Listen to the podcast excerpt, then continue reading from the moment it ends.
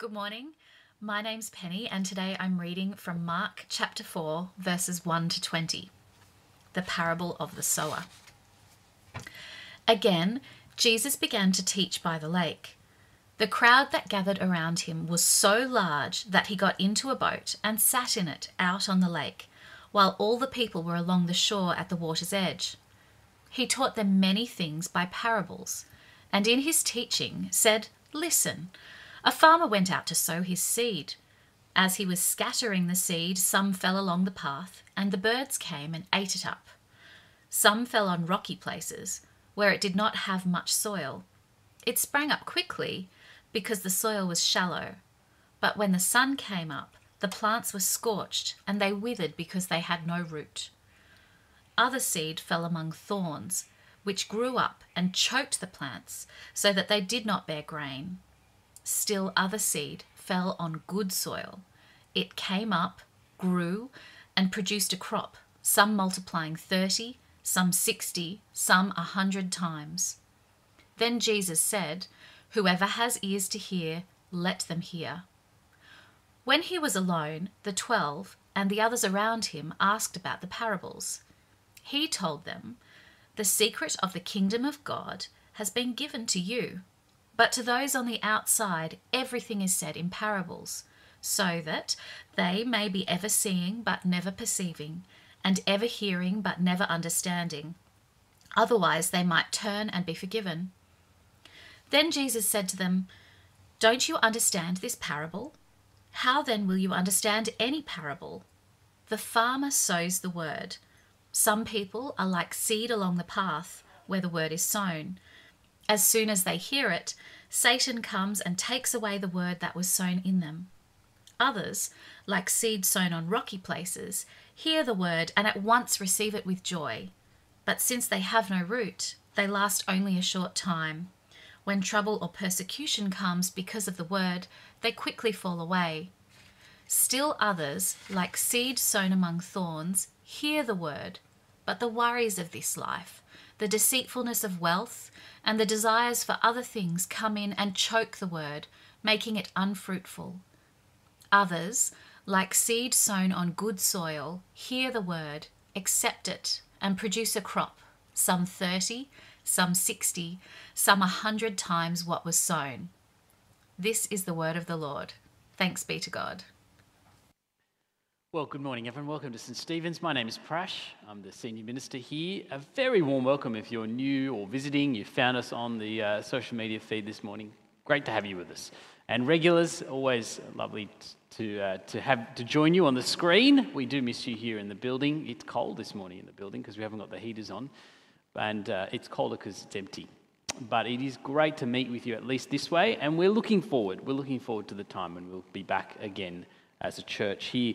Now, if you're joining us today for the first time, you, you, or you're joining us after a few weeks, you are joining us at the end of a month thinking about our vision statement. We long to be a church made beautiful, diverse, and large by the gracious work of Christ. We've thought through the foundation of that, which is the gracious work of Jesus. We, we, we started off this month saying, Nothing happens without Christ. We then looked at our commitment to the church, to this gathering of people. Uh, we're not just about uh, a commitment to an idea, but we are committed to meeting together. And then we've looked at these, we're looking at these three descriptors that we long our church to be beautiful, diverse, and today the word large. Now, I wonder how you conceive of the church. I've got a couple of images for us here on the screen one a castle, the other a shack in a field. How do you conceive of the church in relation to the world around us? Do you think of the church as a castle? Do you think of it as a shack in the middle of a field? Uh, do you think that's how other people conceive of the church?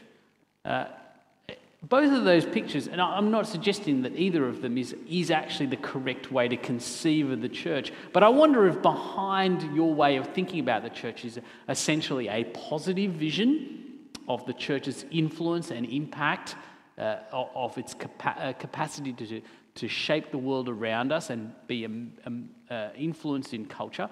Is it a positive vision of that, or is it a pessimistic vision of that?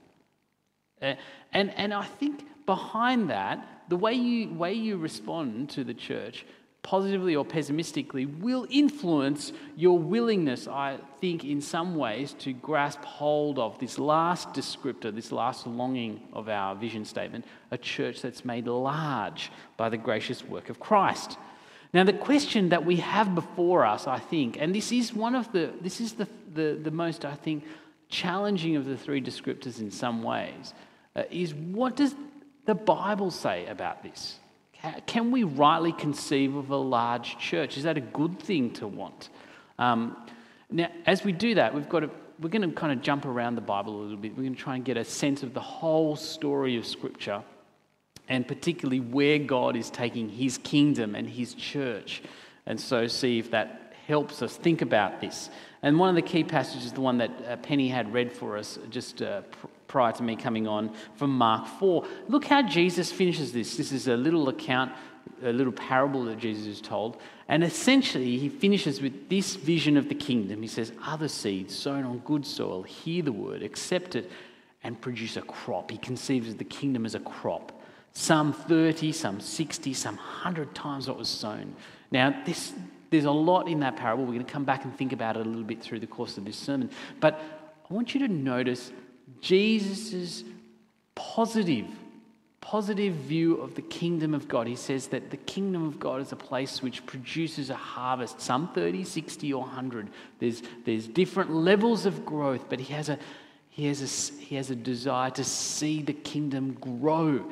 In John 15, Jesus says this to his disciples. He says, If you remain in me and my rem- words remain in you, ask whatever you wish, and it will be done for you.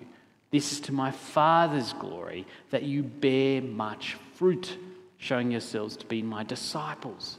Again, here at the end of Jesus' uh, earthly ministry, before he's just about to go to the cross, but he says, You know what? You, what I hope, what I long for, what I'm desiring for you, my people, is that you bear much fruit. And it's not just Jesus' hope and desire for the kingdom. Actually, the early church the accounts we have from the New Testament of letters and, and the apostles' reflections on the church life bear this through too. So, this is from Colossians chapter 1, a letter to the churches in Colossae. And here's what Paul says He says, In the same way, the gospel is bearing fruit and growing throughout the whole world. Now, Pip just reflected on that for us in the spotlight segment. And you notice here that Paul is saying the very thing that Jesus longed to see is happening in the early church. It's bearing fruit and growing. And what I really find interesting about what Paul says in this, in this little extract from Colossians is he's not just saying it's bearing fruit, but it's actually growing. There's these two, there's two things he's describing there, isn't there? There's two things he's describing. So, so as we look at the Bible, we see that the Bible has a very positive vision for the spread of the kingdom and for the growth of God's church. God longs for and does actually grow his church. The Bible is calling for us to have an optimistic vision, an optimistic vision of his church. It's pushing us, I guess, more towards the castle end. Now, of course, I said that that's not, that's not the ultimate vision, but it's interesting, isn't it, that Jesus describes the church in Matthew 5 as a city on a hill. A city on a hill. He has such a grand vision for God's people that they really would stand out, that they'd be, they'd be a, a symbol, that they would, they would draw people's attention to them, that they would draw people to them. A city, not a, not a shack in a field, but a city on a hill. A shack in a field, in fact, was the image of God's people in the Old Testament, in Jeremiah. But here, in the New Testament, the, it is a city on a hill. What a glorious vision. But what do we mean by growth? I think this is where we get challenged sometimes. We think, oh, yes, I can understand bearing fruit. Of course, God wants us as individuals to bear fruit. But the idea of the church growing, is that really on point? Well, look at Acts chapter 2. Uh, at the end of Acts chapter 2, this is the uh, portion of the book of Acts recounting Pentecost. Right? It's the very start of the church. And we get this beautiful little glimpse of the first church. And so, and it's used, I think, by Luke who wrote Acts, to help us get a sense of what the church was meant to be like. So here's what Acts chapter. So I'm going to read these few verses for us. They devoted themselves to the apostles' teaching and to fellowship, to the breaking of bread and to prayer. Everyone was filled with awe at the many wonders and signs performed by the apostles. All the believers were together and had everything in common. They sold property and possessions to give to anyone who had need. Every day they continued to meet together in the temple courts. They broke bread in their homes and ate together with glad and sincere hearts, praising God and enjoying the favor of all the people. And the Lord added to their number daily those who were being saved. Now, it's true that the Acts account is there's, there's a lot of things that happen in Acts which are one off. They're, they're not things that we should necessarily expect to happen on a regular basis. But I think that these verses at the end of Acts chapter 2 are actually meant to be a paradigm in a sense for the church now. And you notice the things that are growing here. There's a few things that are actually growing, and I think they're all captured when we have a vision of a church that's growing. The first is this they devoted themselves to the Lord's teaching, to the apostles' teaching. They're growing in depth of maturity and conviction and understanding. They're growing to understand this message on a whole new level. They haven't, they haven't settled for a superficial understanding of the gospel. So that's something that we're longing for when we grow. But you notice this, verse 45 they sold property and possessions to give to anyone who had need. Every day they continued to meet together in the temple courts. They broke bread in their homes and ate together with glad and sincere hearts. That's such a great little picture in verses 45 and 46 of a warmth in fellowship. They're growing in warmth as well. There's a richness to their fellowship, a richness of sharing one another's possessions, sharing one another's time, sharing one another's homes. There's real warmth there. So there's a growth in depth, there's a growth in warmth. There's also, look at this, verse 47 and the Lord added to their number daily. Now, Luke doesn't need to add that. But he adds it because growth of the church numerically is also part of God's vision for his church. Remember, he's not looking for just a shack in the field. He's looking for a city on the hill. And Acts 2:47 says, this is what God is longing to do, and it's what he's doing in the early church. It's what Colossians is backing up. Now, it might be tempting, as I say, to say, well, that was the early church. God was doing something unique. He was setting up Christianity. But really, the experience of the church now should be more the shack in the hill. And I guess that's true. There are parts of the world where that is the reality. I mean, the church in places like Afghanistan at the moment is very much in survival mode. But actually, we've seen as well that throughout the course of history, the church does grow. God has these moments of great growth. Uh, and it happens in all sorts of places. It happens in it happened in England in the Great Awakening. It happened in the US. It happened in Europe. It happened in Africa. It is happening in Africa. It happened in China. Interestingly, it happened in China in the midst of great persecution and hardship. You know, there's a great story of in New York in 1857. It's called the Fulton Street Revival. I love this story because it, it actually relates very closely to our own conditions. Just after the great crash in Wall Street, the 1800s crash on the stock market. And the world had really been turned upside down. We live in a very similar situation. But a bunch of businessmen got together and decided to run a prayer meeting. The first week they had six people, the next week they had 20, and within a couple of months they had 10,000 people meeting to pray together to the God of the Bible. Extraordinary. Those stories are real. It's a, it's a reminder. The historical reality of, the, of God's church is that it does grow that God longs to see not just depth, but warmth and breadth of growth. Now, you might say to yourself, well, they're lovely moments. I mean, you got that from a history book. That's fantastic. But now in Australia, well, you know what? I want to tell you that growth still happens and is happening. It's happening in our own city, in our own time and place. I went to Sydney University. I became a Christian there on campus with a group called the EU, the Evangelical Union. Back in 1998, I went to, to what is their annual conference, their mid year conference.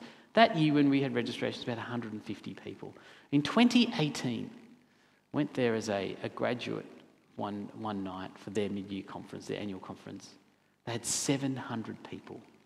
700. Now, sure, that's not, that's not the growth of Fulton Street Revival, but that is real growth of God's people. And I tell you, if you're part of a university ministry you know someone who works at a university ministry, they'll testify to this that God is doing that work.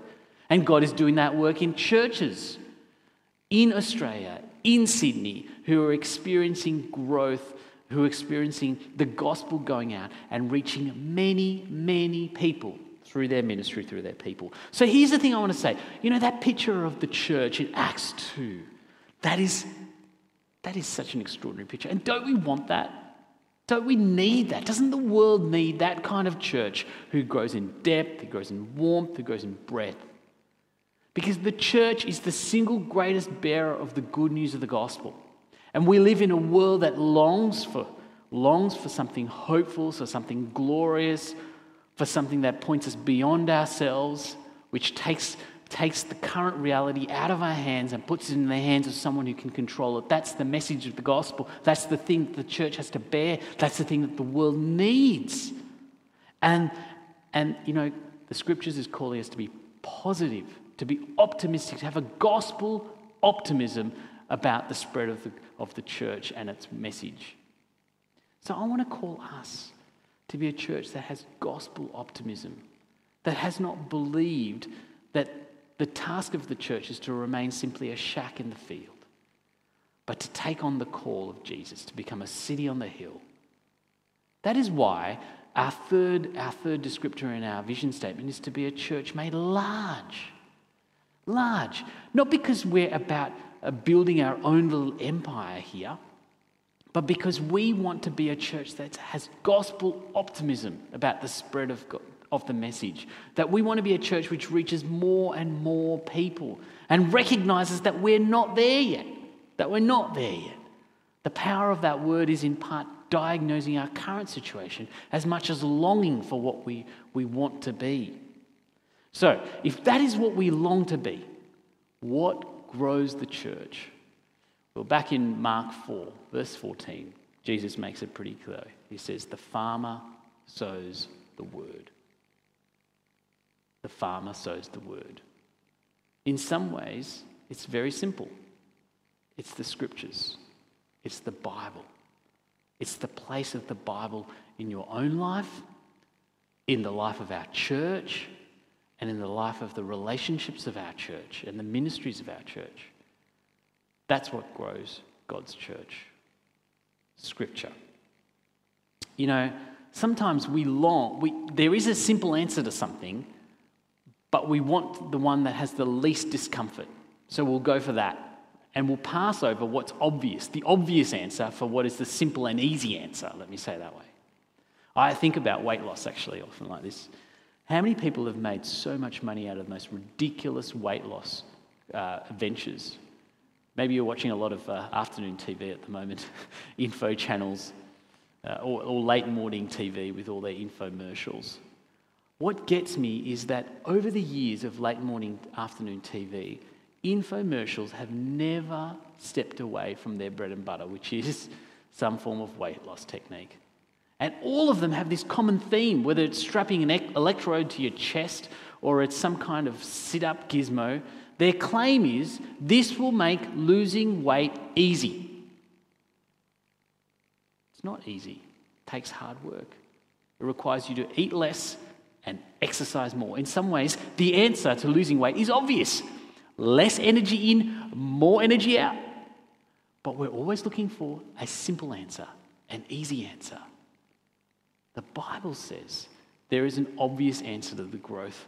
Jesus says there is an obvious answer to the growth of the kingdom, and that is the Word of God, Scripture, the Bible, building our lives on it, entrenching it, burying it deep in our fellowship, burying it deep in our lives, burying it deep in our heart, embedding it, so to speak, in everything that we do. That's the answer. Now, we always look for the simple answer. We think, oh, if we just hire someone, if we just follow some kind of course, if we just turn up to church every week, well, that, that, that'll, that'll grow the kingdom and that'll grow us. But the answer is obvious, though it's challenging, because the answer is go back to the word, embed the scriptures in our life.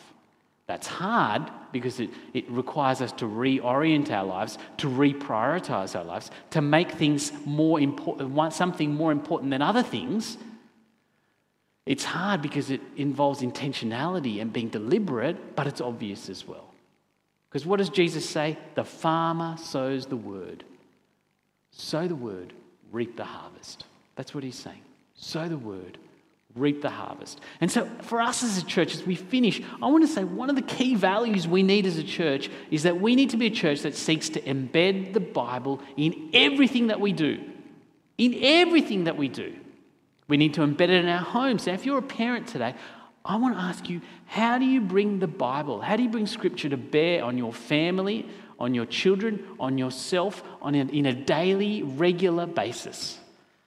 Do, do, you, do you sit around and read the Bible together over dinner? Maybe that's something that you can do. I mean, that's a pretty, that's a pretty challenging thing if you've got smaller kids, but if your kids are older, that might be a possibility. It doesn't need to be a long passage. It could be just someone reads a portion of Scripture and you pray before you eat. It could be that simple. Maybe you read the Bible together with your kids before you go to bed. Maybe you sing a song that teaches you a Bible verse. We've been doing that at home at the moment, Acts 16 30, 31. And we've been screaming it. That's how we learn it. How can you embed scripture in your family, in your home? But you know, as a church as well, it's not just about families, it's about here in our ministries. How do we embed the Bible in all of our ministries? When you meet with a group of people to serve together, does the Bible influence your life as a little ministry team in any way, shape, or form? I mean, if we just throw ourselves straight into an activity without any reference to God's kind of shape for that activity through His Word, then, then ultimately that you, are getting a whole heap of work done, but you're not, you're, not in, you're not grabbing hold of the real power that Jesus says is behind growth. We've got to embed the Bible. We've got to embed the Bible with the people we pray with. You see, the reason why you want to embed Scripture in everything that we do, in everything that we do, is because Scripture opens the door for new people who are trying to understand the Christian faith. It makes it, makes it clearer what, what God is talking about when we keep bringing them back to the Bible. It helps new Christians to grow in maturity. It helps them to get a greater vision for what their life is meant to be like. And it helps long term Christians to stay on track because everyone, everyone is prone to going off track. But the scriptures keeps bringing us back, reminding us who God is and the kind of people he wants us to be. You could say that Scripture opens the front door and closes the back door of church. We need to sow the word to reap the harvest. It's really quite obvious, actually, but it involves deliberate, intentional desire to embed Scripture in every part of our life. I think one of the things you could do, we could do as a church over the course of the next months and years, is asking our question Are we doing that? Are we doing that? Because Jesus says that is how the kingdom spreads. That's how the harvest is reaped, as the sower sows the word. As the sower sows the word. Now, if it is really that obvious, what inhibits churches from growing? Because the reality is, I think in, you know, in America, the numbers, we think of America as the land of mega churches. 80% of churches have under 100 people in them. So, what is it that inhibits churches from growing? Well, Jesus gives us a couple of reasons why sometimes the kingdom doesn't spread in this passage. Look at Mark, 5, Mark 4, verse 15. He says, Some people are like seed along the path where the word is sown. As soon as they hear it, Satan comes and takes away the word that was sown in them. This is a warning. It opens our eyes to the reality, actually, that there are external factors which often hold back the growth of the kingdom. There are external factors Jesus says Satan. And before we dismiss his words as some kind of pre enlightenment vision, we talk about evil all the time. Two suicide bombers kill hundreds of people in Afghanistan. We know that's evil. We understand that that is just not normal, that that is an evil power at work. And see, the growth of the church goes head, head to head with the power of the devil. The church, the, one of the things that often works to try and mitigate against church, churches growing and the kingdom spreading and the gospel going out and people hearing about Christ is the devil. It is a spiritual work. We have to recognize that. We have to recognize that. But but it's not enough to just say that because I think sometimes that can be our tendency just to say, well, the reason we don't have a church that's growing is because, because you know, look at the world around us. It's so opposed to Christianity. That's not good enough. Because actually, look at the weight of Jesus' reasons for the church, not, for the gospel not taking hold in people's lives. The weight actually doesn't rest on external reasons, but internal ones, because he then goes on in verses 16 through to 19 and say this. He says, Others, like seed sown on rocky places, hear the word and at once receive it with joy.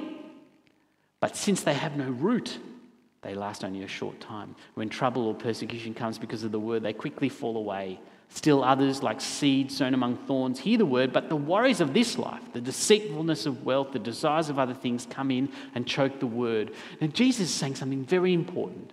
And notice the weight that he puts on this. Sure, the devil has a part to play. He is actively working against the growth of God's church. But, but notice what's, what's often impeding the gospel taking hold in people's lives and his community. It's that the word hasn't gone deep enough. It hasn't affected the deeper things, our heart. See what he says, verse 17, since they have no root. In other words, it hasn't gone deep enough, hasn't transformed the deepest things that we love, the deepest things that we desire. And so, because it hasn't, you see what happens in verse 19 the worries of this life, the deceitfulness of wealth, the desires of other things come in and choke the word. Because our hearts actually love those other things material prosperity, comfort in life. Comfort in life. A vision of, of a particular lifestyle. Because we actually love those things more than we love God, more than we love the extraordinary news of the gospel. Because the word is not deeper than all those things. Because the message of the gospel hasn't got deeper because the reality of who Christ is not, is not as deep as our love for all those other things, that's what stops. That's what stops the kingdom growing. Internal things. I think this is, this is so important to reflect on. Uh, we have to ask ourselves, at least individually, if not corporately, is there a sense in which we have inadvertently, or maybe even deliberately, rejected the idea that our church should grow because growth means discomfort. Growth means giving up some of my material prosperity to see the mission go forward, to see ministry flourish, to see people reached by the gospel. Have we, have we inadvertently or even deliberately rejected growth because we're actually trying to hold on to those things? Have we said, I, I do not have time for new people. I do not have time for, a, for sharing the gospel with people because it will intervene with my, my family life, with my professional life, with my leisure life? Do we love those things more than we love seeing the gospel go out? Because if we do, that's going to inhibit the growth of the kingdom. But what's really interesting about the principle of what, of what Jesus is teaching here is that it, you see, healthy things grow. But just because something's growing doesn't mean it's healthy. Because you notice at the start, the, the, the, seed in verse 16 actually does grow at first. In fact, it, great growth, fast growth, but then it dies away. So you can long for growth even, but if you long for, for the wrong reasons, uh, then that's not healthy growth, and that will eventually die too. See, you can be someone who wants St. Stephen's to grow, but that's more because you, you just want to be reaffirmed to feel self righteous. You're part of the big group now, not the small group. Or you want St. Stephen's to grow because it gives you more power over people. That's always a challenge for people in ministry. You can want a large church because it reinforces you, but inadvertently, that is not the word deep down in your heart. That is some other idol, some other love, some other desire that you're longing for. And that growth is not healthy. That growth is dangerous too. Jesus' words are so interesting, aren't they? He has such a positive, such an extraordinary vision for the kingdom. It will grow because when the word lands deep in the heart, oh boy, it's going to result in 30, 60, 100 times. But at the same time, he has a real sense of reality, doesn't he? That often, often though the word lands somewhere, it doesn't grow because the reality of people's hearts inhibits that growth.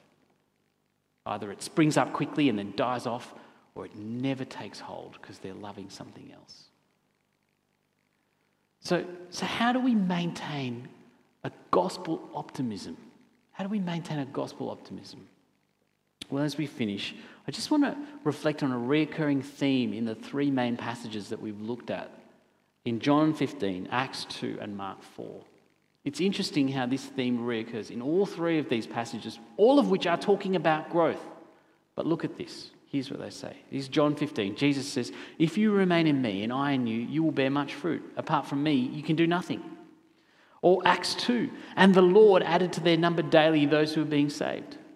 Or look at Mark 4, verse 11. He told them, The secret of the kingdom of God has been given to you. Do you see the recurring theme in each of those passages? In, in John 15, apart from me, you can do nothing. In Acts 2, and the Lord added to their number. And Mark 4, the kingdom of God has been given to you. See, growth happens because of God. Growth happens because of God. You can sow the seed everywhere, but it's the Lord who gives you insight. It is the Lord who buries that seed deep in your heart, deeper than any other love or desire. You, you, you can model yourself on the early church, but it is the Lord who adds the number. You can long to bear fruit, but you must ultimately understand that any fruitfulness in your life comes from Christ. That's why, actually, our vision statement, let me bring us back to where we started from at the beginning of this month. We long to be a church made beautiful, diverse, and large. How? By the gracious work of Christ. See, now, if we think that we're going to be the kind of church that we long to be, that perhaps lines up even with a scriptural description of the church based on our own efforts and our own activities, then we will inevitably be discouraged. And if we, if we secretly even think that the key to our church growing is us hiring the right person or following the right procedure or kind of right strategic plan, we will ultimately be disappointed. No, no, we need to understand that it, growth comes from the Lord. And the Lord is the Lord Jesus Christ, the risen King. And when we understand that it is Christ, the risen King, who gives us growth, it does a couple of things. First of all, Christ is the risen King, He defeated death. How can your or my human strategies ever, ever line up with the power of the risen King? He truly said, He said, remember in Matthew 16, I will build my church. The risen King said that. The risen King said that. He is the one. He is the source of power. And that humbles us who rely on our human strategies. It lifts those of us who feel at times defeated by the, the, the, need for perseverance and endurance and struggle to see the gospel go out, to see the church grow, to see the kingdom enlarge. It's the risen King who's in control. It's the risen King. How do we finish? How do we respond? Well, I. I want, I want you to say, I want to say this to you. If it's about embedding the word, then it's about calling on the Lord to do his work, isn't it? We have a mission, we have a prayer meeting tomorrow morning, 8.30. It was great to see more people on there last Monday. Get on it. Come and pray with us. Pray that the gospel would go out, that this church would grow, that the kingdom would be enlarged. Pray. And as I call you to that, I want to leave you with these words from Martyn Lloyd-Jones in his book on revival leave you with these words as a call, and after that, we're going to sing. Here's what Martyn Lloyd-Jones says He says, This is what God can do, this is what God has done. Let us together decide to beseech Him, to plead with Him to do this again. Not that we may have the experience or the excitement, but that His mighty hand may be known and His great name may be glorified and magnified among the people. Amen. Let's sing.